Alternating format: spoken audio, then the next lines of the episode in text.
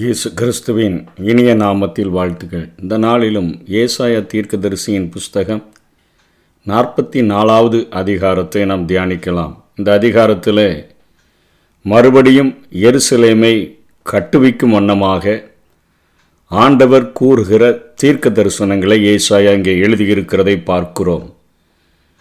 முதல் இரண்டு வசனங்களிலே இப்பொழுதும் என் தாசனாகிய யாக்கோபே நான் தெரிந்து கொண்ட இசுரவேலே கேள்.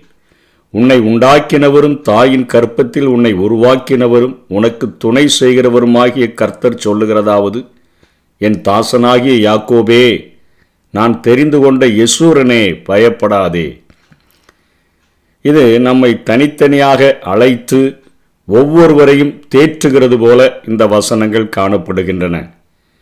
அன்றைக்கு பாபிலோனிய சிறையிருப்பில் இருந்த இஸ்ரவேல் ஜனங்களுக்கு இந்த ஆறுதலான வார்த்தைகளை ஏசாயா அவர்கள் சிறையிருப்புக்கு போகுவதற்கு முன்னமே அந்த எழுபது ஆண்டுகள் முடியுகிற அந்த நாட்களிலே ஆண்டவர் எப்படி தேற்றுவார் என்கிற காரியத்தை எழுதி வைத்திருக்கிறதை பார்க்கிறோம். யசூரன் என்று சொன்னால் நேர்மையானவன். நே யாக்கோபை எத்தனாயிருக்கிற யாக்கோபை அவர் தெரிந்து கொண்டு அவரை இஸ்ரவேலாய் மாற்றினாரே. இஸ்ரவேலாய் மாற்றின அவரை பார்த்துத்தான் அழைக்கிறார் யசூரனே பயப்படாதே என்று சொல்லி. இன்றைக்கும் பாவத்தினுடைய சிறையிருப்பில் ஆண்டவரை ஏற்றுக்கொண்டவர்கள் மீண்டுமாக அவர்கள் பாவங்களிலே நிலைத்திருக்கும் பொழுது நிறைய நேரங்களில் அநேக சிறையிருப்புகளுக்குள்ளாக ஒப்பு கொடுக்கப்படுகிறார்கள். அவர்களை ஆண்டவர் விடுதலை செய்யும் வண்ணமாக இப்படிப்பட்ட வார்த்தைகளை சொல்லி தேற்றுகிறதை நாம் பார்க்க முடியும். மூன்றாம் வசனத்திலே பரிசுத்த ஆவியானவரை நம்மேல் ஊற்றுவதற்காக கர்த்தர் கொடுத்த வாக்குறுதியை இந்த ஏசாயா சொல்லுகிறதை பார்க்கிறோம். தாகமுள்ளவன் மேல் தண்ணீரையும் வறண்ட நிலத்தின் மேல் ஆறுகளையும் ஊற்றுவேன். உன் சந்ததியின் மேல் என் ஆவியையும் உன் சந்தானத்தின் மேல் என் ஆசீர்வாதத்தையும் ஊற்றுவேன். ஒரு தனிப்பட்ட மனிதனுக்குள்ளாக அவன் தாகத்தோடு கூட இருக்கும் பொழுது அவனுடைய இருதயம் ஒரு வறண்ட நிலத்தை போல இருக்கும் பொழுது எதையுமே விசுவாசிக்க முடியாதபடி ஆண்டவுடைய சத்தத்திற்கு செவி கொடுக்க முடியாதபடி ஆண்டவருக்கும் தனக்கும் உள்ள உறவை உணர்ந்து கொள்ள முடியாதபடி இருக்கிற ஒரு மனிதனுக்குள்ளாக பரிசுத்த ஆவியானவர் வரும்பொழுது அவன் எத்தனையாய் மாற்றப்படுகிறான் என்பதை பேதுருவினுடைய வாழ்விலிருந்தே நாம் கற்றுக்கொள்ள முடியும். சரீரப்பிரகாரமாக மூன்றரை ஆண்டுகள் ஆண்டவராகிய இயேசு கிறிஸ்துவோடு கூட அவன் உண்டு உறங்கி வாழ்ந்த போதிலும் கூட அங்கே ஆண்டவர் ஒருமுறை கேட்கிறார் நீங்கள் எல்லாரும் என்னை விட்டு போய்விட மனதாயிருக்கிறீர்களோ என்று சொன்னபொழுது நித்திய ஜீவ வசனங்கள் உம்மிடத்தில் உண்டே என்று சொன்னவன். இன்னொரு முறை நான் மரணத்துக்கு நேராக சிலுவையின் பாடுகளுக்கு நேராக கடந்து செல்லுகிறேன் என்று சொன்னபொழுது அவரை தனியே அழைத்து அவரை இப்படிலாம் உமக்கு நடக்கக்கூடாது என்று எச்சரித்த பொழுது ஆண்டவரால் எனக்கு பின்னாலே போ சாத்தானே என்று எச்சரிக்கப்பட்ட அந்த பேதுரு. அங்கே கெச்சமனை தோட்டத்தில் ஒரு போர்ச்சேவனுடைய காதை வெட்டினது நிமித்தமாக அந்த இயேசுவை நியாயம் விசாரிக்கும் பொழுது இயேசு கிறிஸ்துவனுடைய போதனையை குறித்தும் அந்த சீசனை குறித்தும் விசுவாசித்த பொழுது அவருக்கு எதிராக நின்றுதான் குளிர்காய்ந்து கொண்டிருக்கிறான். ஆண்டவர் அவனை காட்டி கொடுக்கவில்லை. அந்த கொஸ்டியனுக்கும் ஆண்டவர் அப்படியே ஸ்கிட் பண்ணி ஆன்சர் பண்ணாமல் போகிறதை நாம் பார்க்க முடியும். அந்த நேரத்தில் கண்டுகொண்ட ஒரு பெண்மணி நடத்தில் அவன் மறுதளிக்கிறதையும் மூன்றரை வருடங்கள் அவரோடு கூட வாழ்ந்தவன் அவரை சபிக்கவும் சத்தியம் பண்ணவும் தொடங்கினதை பார்க்கிறோம். மீண்டுமாக ஆண்டவருடைய பார்வை அவன் மேலே விழுந்த பொழுது அத்தனையாக மனங்கசந்து அழுது தன்னை ஒப்பு கொடுத்திருந்த போதிலும் கூட உயிர்த்தெழுந்த இயேசுவை தரிசித்த பின்பாகவும் கூட அந்த மற்ற அவனோடு கூட சேர்ந்தவர்களை கூட்டிக் கொண்டு அவன் கடலுக்கு மீன் பிடிக்க சென்றதை பார்க்கிறோம். மறுபடியும் இயேசு கடற்கரையிலே வந்து அவனை சந்தித்து பொறித்த மீன்களையும் அந்த அப்பங்களையும் அவர்களுக்கு கொடுத்த பொழுதும் நீ எல்லாரிலும் என்னில் அன்பாயிருக்கிறாயா? என்று கேட்ட போதிலும் நீர் எல்லாவற்றையும் அறிவீர் என்று சொன்ன போதிலும் கூட அந்த மேல் வீட்டறையில் நூற்றி இருபது பேர் காத்திருந்து பரிசுத்த ஆவியானவரை பெற்ற பின்புதான் அவனுடைய வாழ்க்கையில் ஒரு முழுமையான மாற்றம் வந்ததை நாம் பார்க்க முடியும். இப்பொழுது அவனுக்குள்ளாக ஒரு தைரியம் வந்துவிட்டது பதினேழு பே பதினோரு பேரோடு கூட எழுந்து நின்று அவன் சொல்லுகிறான் நீங்கள் கொலை செய்த இயேசுவை அவர் உயிரோடு கூட எழுப்பினார். சிலுவையில் நீங்கள் அறைகிறதற்கு ஒப்பு கொடுத்தீர்கள் என்று சொல்லி அத்தனை தைரியமாக பேசினான் அவனுடைய வாழ்க்கையில். அதற்கப்புறம் அந்த ஓட்டங்களே வித்தியாசமாக மாறிவிட்டதை நாம் பார்க்க முடிகிறது. அதே போலத்தான் இங்கே அப்போ லூக்கா இருபத்தி நாலாம் அதிகாரம் பத்தொம் நாற்பத்தி ஒன்பதாம் வசனத்தில் இயேசு கிறிஸ்து வாக்கு பண்ணுகிறார். என் பிதா வாக்குத்தத்தம் பண்ணினதை இதோ நான் உங்களுக்கு அனுப்புகிறேன்.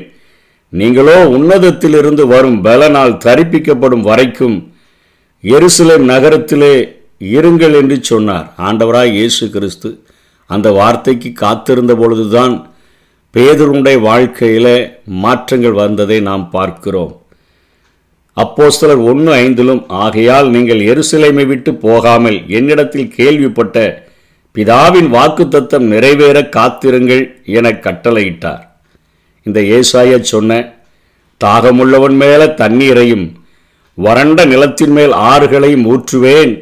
உன் சன்னதி சந்ததியின் மேலே என் ஆவியையும் உன் சந்தாதனத்தின் மேலே என் ஆசீர்வாதத்தையும் ஊற்றுவேன் என்று வாக்குறுளினாரே அந்த என் பிதாவின் வாக்கு தத்தத்தை பெறுகிற வரையிலும் நீங்கள் காத்திருங்கள் எருசலேமில் என்று கட்டளையிடுகிறதை பார்க்கிறோம். அப்போ சில ரெண்டு முப்பத்தி மூணில் அவர் பேதறி சொல்கிறார் அவர் தெம்முடைய அவர் தேவனுடைய வலதுகரத்தினாலே உயர்த்தப்பட்டு பிதா அருளின வாக்கு தத்துவத்தின்படி பரிசுத்த ஆவியை பெற்று நீங்கள் இப்பொழுது காண்கிறதும் கேட்கிறதுமாகிய இதை பொழிந்தருளினார் என்று அவர் பிரசங்கிக்கிறதை நாம் பார்க்கிறோம். இந்த தீர்க்க தரிசனமானது பெந்தைகோஸ்தே நாளில் ஒரு பகுதி நிறைவேறினது. யோபேல் ரெண்டாம் அதிகாரம் இருபத்தி அஞ்சிலிருந்து இருபத்தி ஒன்பது வரையும் சொல்லப்பட்ட அந்த வசனத்தின்படி அது மாம்சமான யாவரின் மேலும் என்னுடைய ஆவியை ஊற்றுவேன் என்று சொன்னது போல உங்கள் குமாரரும் குமாரத்திகளும் தீர்க்க தரிசனம் சொல்லுவார்கள் உங்கள் வாலிபர்கள் தரிசனங்களை காண்பார்கள் உங்களுடைய மூப்பர்கள் சொப்பனங்களை காண்பார்கள். இன்றைக்கு எல்லா மூப்பர்களும் சொப்பனங்களை காண்பதில்லை எல்லா வாலிபர்களும் தரிசனம் காண்பதில்லை. குமாரர் எல்லாரும் குமாரத்திகள் எல்லாரும் தீர்க்க தரிசனம் உரைப்பதில்லை. அந்த நாட்களில் இந்த தீர்க்க தரிசனத்தினுடைய ஒரு பகுதியானது அந்த முதலாம் சபை உருவாக்கப்பட்ட நாளிலே அது நிறைவேறியது. பின் நாட்களிலே இது முழுமையாக அந்த ஆயிரம் வருட அரசாட்சியில் நிறைவேறும் என்பதைத்தான் வேதம் நமக்கு அழுத்தமாக போதிக்கிறது. இஸ்ரவேலர் கிறிஸ்துவை மேசியாவை ஏற்றுக்கொள்ளும் போது மாத்திரம்தான் அந்த காரியங்கள் முழுமையாக அது நிறைவேறும். ரோமர் பதினோராம் அதிகாரம் இருபத்தைந்தாம் வசனம் இருபத்தி ஆறாம் வசனத்தில் அதை பவுல் அழகா எடுத்து சொல்லுகிறதை பார்க்கிறோம். ஒரு ரகசியம் சொல்லுகிறேன். புறஜாதிகளுடைய நிறைவு உண்டாகும் வரைக்கும் இஸ்ரவேலில் ஒரு பங்கு ஒரு பங்குக்கு கடினமான மனது உண்டாயிருக்கும் இந்த பிரகாரம் இஸ்ரவேல் எல்லாரும் ரட்சிக்கப்படுவார்கள். மீட்கிறவர் சியோனிலிருந்து வந்து அவபக்தியை யாக்கோப்பை விட்டு விளக்குவார் என்றும் எழுதியிருக்கிறது. அந்த ஆயிரம் வருட அரசாட்சியில் தான் இது நடக்கும். புறஜாதிகளுடைய நிறைவு இந்த சபையின் நாட்களில் இந்த கிருபையின் காலங்களில் அதில் ஒரு நிறைவு உண்டாகும். அது வரைக்கும் இஸ்ரவேலர்களுக்கு அவருடைய மனதில் ஒரு கடின மனதாகத்தான் இருக்கும் என்று சொல்லி பவுல் எடுத்து ஆளுகிறதை நாம் பார்க்கிறோம். இந்த தேவனுடைய ஆவியானவர் ஒவ்வொரு மனிதன் மேலேயும் ஊற்றப்படும் பொழுது அவன் மீட்கப்படுகிறான் அவன் ஆசீர்வதிக்கப்படுகிறான். கனிகள் நிறைந்த வாழ்க்கை அவனுடைய வாழ்க்கையில் தொடங்க ஆரம்பித்து விடுகிறது. ஏசாயா நாற்பத்தி நான்காவது அதிகாரம் அஞ்சாம் வசனத்தில் அவன் எதை உணர ஆரம்பிக்கிறான்? நான் கர்த்தருடையவன் என்பதை உணர ஆரம்பிக்கிறான். தேவனுடைய ஆவி நம்மேல் ஊற்றப்படும் பொழுது நான் கர்த்தருக்கு சொந்தம் என்றும் அவர் நமது பரமபிதா என்றும் அவன் சாட்சி பகருகிறவனாக மாறிவிடுகிறான். நாம் தேவனுக்குரியவர்கள் என்றும் அவரது பிள்ளைகளுக்குரிய எல்லா உரிமையும் சுதந்திரமும் நமக்கு உண்டு என்ற தைரியத்தை முதல்ல ஆவியானவர் ஒவ்வொரு மனிதனுக்குள்ளேயும் உண்டாக்குகிறார். அவர்தான் நம்முடைய பரமபிதா. அவருடைய பிள்ளைகளுக்குரிய எல்லா உரிமையையும் அவர் நமக்கு தந்திருக்கிறார் சுதந்திரமும் நமக்கு தந்திருக்கிறார் என்கிற ஒரு தைரியத்தை உருவாக்குகிறதை நாம் பார்க்க முடியும். ரோமர் எட்டாம் அதிகாரம் பதினாறாம் வசனம் பதினேழாம் வசனத்தில் பவுலிதை எடுத்து எழுதுகிறார். நாம் தேவனுடைய பிள்ளைகளாக இருக்கிறோம் என்று ஆவியானவர் தாமே நம்முடைய ஆவியுடனே கூட சாட்சி கொடுக்கிறார். நாம் பிள்ளைகளானால் சுதந்திரருமாமே தேவனுடைய சுதந்திரரும் கிறிஸ்துவுக்கு உடன் சுதந்திரருமாமே ஆமே. இதில் இயேசு கிறிஸ்து நம்முடைய மூத்த சகோதரனாகவும் முதற் பேரானவராகவும் நாம் அவருடைய உடன் சுதந்திரராக அவருடைய சகோதரனாக ஆண்டவருடைய தேவனுடைய ஆசீர்வாதங்களுக்கு உடன் சுதந்திரராக இருக்கிறோம் என்று சொல்லி இங்கே பவுல் குறிப்பிடுகிறதை பார்க்கிறோம். மேலும் கலாத்தியர் நாலாம் அதிகாரம் ஆறாம் வசனத்தில் அவர் சொல்லுகிறார் மேலும் நீங்கள் புத்திரராக இருக்கிறபடியினால் அப்பா பிதாவே என்று கூப்பிடத்தக்கதாக தேவன் தமது குமாரனுடைய ஆவியை உங்கள் ஈருதயங்களில் அனுப்பினார் என்று சொல்லுகிறதை பார்க்கிறோம். ஆகவே அப்பா பிதாவே என்று சொல்லி கூப்பிடுகிற ஒரு உரிமையை ஒரு பிள்ளை என்கிற உரிமையை இந்த ஆவியானவரை நம்ம பெற்றுக்கொள்ளும் பொழுது ஆவியானவர் நமக்குள்ளாக இவ்வளவு நெருங்கிய ஒரு உறவை ஏற்படுத்துகிறதை நாம் பார்க்கிறோம். அடுத்தபடியாக அவர் விக்கிரகங்களை குறித்து இங்கே பேசுகிறதை பார்க்கிறோம். ஆண்டவர் இந்த கடைசி அதிகாரங்களிலே ஏசாயாவில் விக்கிரகங்கள் ஒன்றுமில்லை விக்கிரகங்களில் வணங்குகிறவர்கள் எல்லாரும் வீணாயிராக இருக்கிறாங்க சுரூபங்களை வணங்குகிறவர்கள் வீணராக இருக்கிறாங்க. நான் ஒருவரே என்னை தவிர வேற தேவன் இல்லை என்னை தவிர வேற ரட்சகர் இல்லை என்னை தவிர வேற கண்மலை இல்லை என்று சொல்லியே எல்லா அதிகாரங்களிலும் பின்வருகிற அதிகாரங்களிலே அதை அழுத்தி பேசுகிறதை நாம் பார்க்க முடிகிறது. நான் முந்தினவரும் பிந்தினவரும் ஆதியும் அந்தமும் என்று சொல்லுகிறார். பூர்வ காலத்து ஜனங்களை ஸ்தாபித்து வரவழைத்த நான் தான் என்று சொல்லுகிறார். வேறொரு கண்மலை இல்லையே என்று பேசுகிறதை எல்லாம் பார்க்கிறோம். ஒன்பதாம் வசனத்திலிருந்து பதினெட்டாம் வசனம் வரையிலும் விக்கிரகங்களை உருவாக்குகிறவர்கள் வீணர்கள் அவைகள் ஒன்றும் காணாது ஒன்றும் அறியாது. அதுக்கு ஒன்றே அறிந்து கொள்ள முடியாது. ஒன்றுக்கும் அவைகள் உதவாது என்று சொல்லியும் கொல்லன் வந்து இரும்ப அவன் எடுத்து அதை குரட்டில் தூக்கி வச்சு அதை உலையிலே காய்த்து கத்திகளினால் அதை உருவாக்கி தன் புயபலத்தினால் அதை பண்படுத்துகிறான். பட்டினியாயிருந்து பலனற்று போகிறான். தண்ணீர் குடியாமல் களைத்து போகிறான். இவைகளெல்லாம் செஞ்சும் அவனுக்கு ஒரு ஆசீர்வாதமும் இல்லை என்று சொல்லி நம்ம இதற்கு முந்தின அதிகாரங்களிலே கொஞ்சம் பணம் படைத்தவர்கள் அவைகளை பொன் தகட்டினால மூடி அவர்கள் உருவாக்குகிறார்கள். மற்றவர்கள் உளுத்து போகாத மரத்தினால தங்களுக்கென்று சூருபங்களை உண்டாக்கி வழிபடுகிறார்கள் என்று சொல்லி பார்த்தோம். அதே காரியத்தை தான் மீண்டுமாக ஏசாயா இங்கே சொல்லுகிறான். தச்சன் ஒரு நூலை பிடிச்சு குறி போட்டு உளிகளினால அதை உருப்படுத்தி மனுஷ சாயலாக அவன் உருவாக்குகிறான். இவர்கள் கேதுரு மரங்களை மறு மறுமரங்களை கர்வாலி மரங்களை அசோக மரங்களெல்லாம் அவங்கள வளர்க்குறாங்க. அப்புறம் அதை வெட்டி குளிர் அடிச்சதுன்னா காய்கிறதற்கு குளிர் காய்கிறதற்கும் அதே கட்டைகளை பயன்படுத்துகிறார்கள். அப்பஞ்சுடுகிறதற்கும் அதே கட்டைகளை பயன்படுத்துகிறார்கள். அதனால ஒரு தெய்வத்தையும் உண்டு பண்ணுகிறார்கள். அதை ஒரு விக்கிரகத்தையும் செய்து அவைகளை வணங்குகிறவர்களாக இத்தனை நிர்விசாரமாக என் ஜனங்கள் காணப்படுகிறார்கள் என்று சொல்லி ஆண்டவர் எச்சரிக்கிறதை பார்க்கிறோம். ஒரு துண்டை அடுப்புக்கு எடுத்து பயன்படுத்துகிறார்கள். ஒரு துண்டை எடுத்து அந்த மரத்தின் இன்னொரு துண்டை எடுத்து இறைச்சி சமைக்க பயன்படுத்துகிறார்கள். இன்னொரு துண்டை எடுத்து பொரியல் பொறிக்கிறதற்காக பயன்படுத்துகிறார்கள். இன்னொரு துண்டை எடுத்து குளிர் காய்கிறதற்காக பயன்படுத்துகிறார்கள்.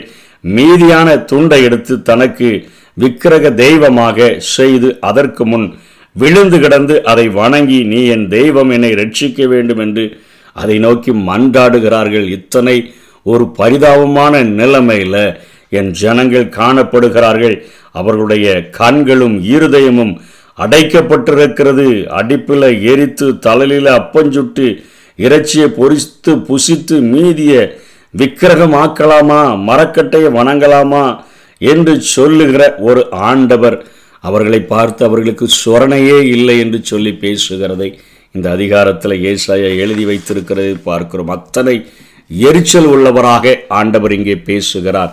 அதற்கு பின்பாகத்தான் சொல்லுகிறார் எருசலேமை நான் மீண்டும் அதை குடியமர்த்த வேண்டும். எப்பொழுதுமே ஆண்டவர் நேர்த்தி இல்லாத மனிதர்களை அவர்களை நேர்த்தியான இடத்துல விழுந்து போன இடத்துல அவர்களை மறுசீரமைப்பு செய்து அவர்களை அந்த இடத்துல உட்கார வைப்பதற்கு இன்றைக்கும் வாஞ்சை உடையவராக இருக்கிறார். அன்றைக்கு பாவத்தின் நிமித்தமாக அக்கிரமத்தின் நிமித்தமாக பாபிலோனுக்கு சிறையாக கொண்டு போன ஜனங்களை மீண்டுமாக குடியமர்த்தும்படியாக இருபத்தி நான்காவது வசனத்தில் இருந்து ஆண்டவர் பேசுகிறார். உன் மீட்பர் தாயின் கற்பத்தில் உன்னை உருவாக்கினவர் சொல்லுகிறதாவது நான் ஒருவராய் வானங்களை விரித்து பூமியை பரப்பினவர் இவ்வளோ பெரிய வல்லரசு கிட்ட சிக்கிட்டோமே யார் விடுதலை செய்யக்கூடோன்னு நீ நினைக்கலாம்.